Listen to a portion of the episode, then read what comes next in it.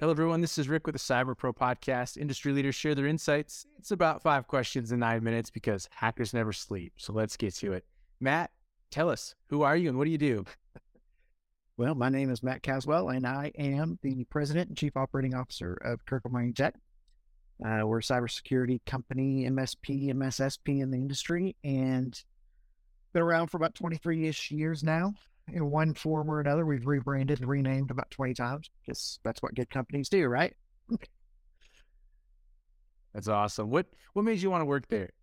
Uh, still in the bonus. You know, bonus question right off the bat, right? So, uh, honestly, it was a perfect time in my life. I was looking for something and I was bored doing, I come from more of a sales background, worked at a giant uh, like consumer electronics retailer that is probably not a sponsor for you guys, so I won't mention them. But no, so but I was looking for something that was going to be challenging. Um, you know, it's really important to me that we not just do the the work from an IT and a cybersecurity, information security standpoint, but we do it in a way that's uh, establishes a great relationship with the end users and the clients themselves. Like they need to trust us, and we have to trust them to do the things that we're asking them to do. Right? That don't click stuff, and uh, without that relationship and that that bond, uh, it gets really impersonal. A lot of companies do a lot of different things in this space, but to me, it's all about the relationships. And I thought it was a good mix. Like connect the technology, bring in some personality. Let's like really build a really strong relationship with all of our clients.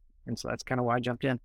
That's awesome. So I know that you you come from both a tech and cyber background. You're you're a leader in the space right now. So I'm curious, in all of those, why why do you just love being in this industry?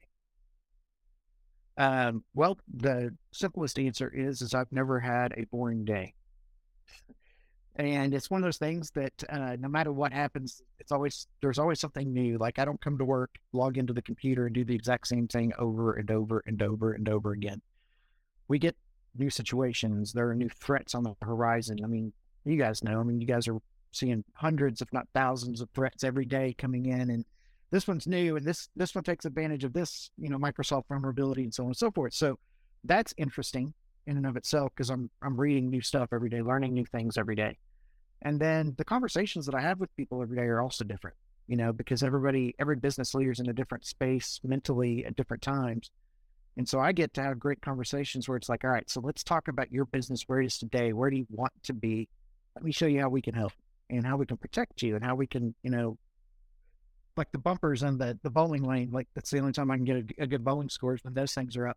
But we just try to keep them, you know, in the lane. And if we can create that partnership and work through that, then it's super rewarding. And so that's really the why I do it.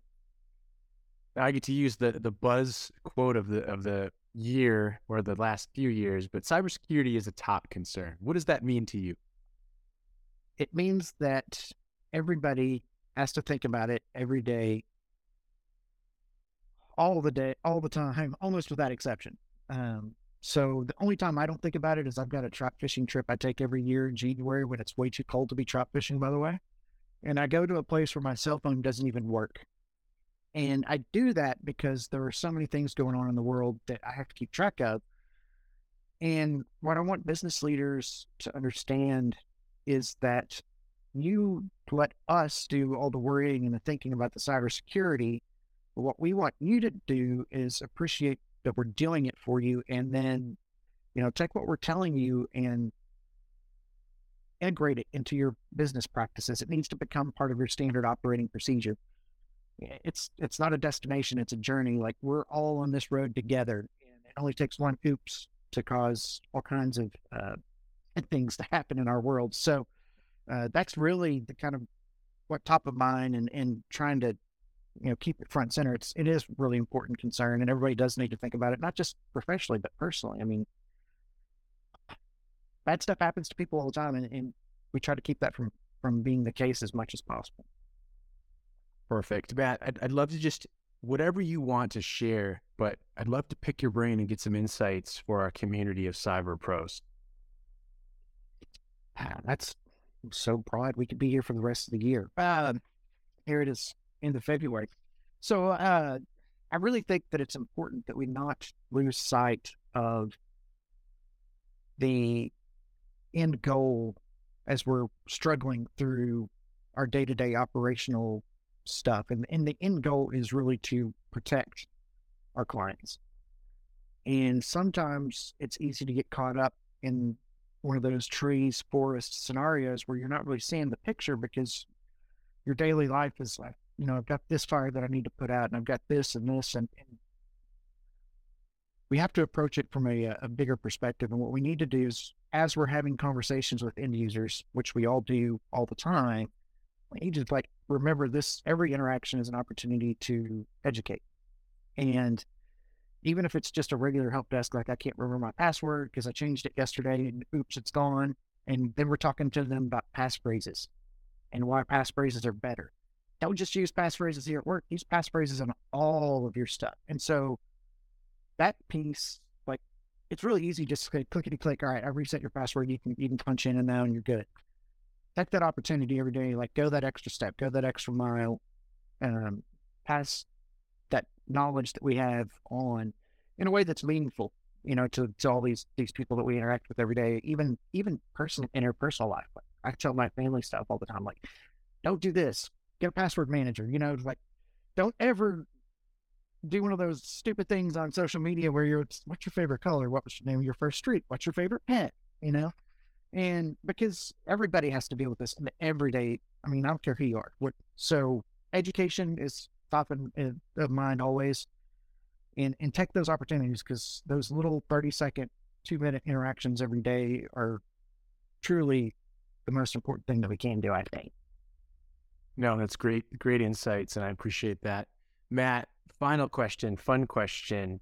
Uh, what is the make and model of your first car? No, I'm kidding. I'm kidding. it was actually 1985 Ford Crown Victoria LTD. We called it the aircraft carrier because you could literally land airplanes on the hood. Amazing. Next question. That was easy. I had that car as well. So that's really, we grew up in a different time. But right. The fun question actually is what is your favorite piece of retro technology that makes you smile? And it could be that Ford LTD. So uh, it's not that Ford LTD. I uh, was not displeased when it finally gave up the ghost and died on me. Uh, moved all the way up to a Ford Escort. So uh, I think the thing that you know, I started with a Commodore 64 back when I was a kid. We had the little tape. You put the little cassette in there and you'd spin it up and wait 16 weeks to, you know, play Snoopy or something on, on the Commodore 64. Loved that. Um, and then a bonus one for you because you've given me so many bonus opportunities. Uh, I actually still have a VCR. Now, when I was working for that consumer retail giant, I first job, high schooler, I actually was selling VCRs still because DVDs had not quite come out yet. And then they came out and it was the debate, is it going to be Blu-ray or, you know, so all these different things were happening in those times. But the reason I do that is because I've got so many old uh, VHS tapes of family vacations, family moments. Uh, I got a video of me being at on screen at you know SmackDown in Little Rock for the WWE whenever I was living there. So uh, I like to pop that out every once in a while, plug it in. It's it's it's going to die one of these days. and I'm going to be hurt, but you know that it, right now that's probably my favorite retro piece of technology, or uh, just because it, it brings back a lot of good memories. So, awesome, Matt. Thank you for being on the podcast. Appreciate it. Thanks for the opportunity. Thank you for watching the Cyber Pro podcast. Don't forget to like and subscribe so you don't miss out on new podcasts and bonus content.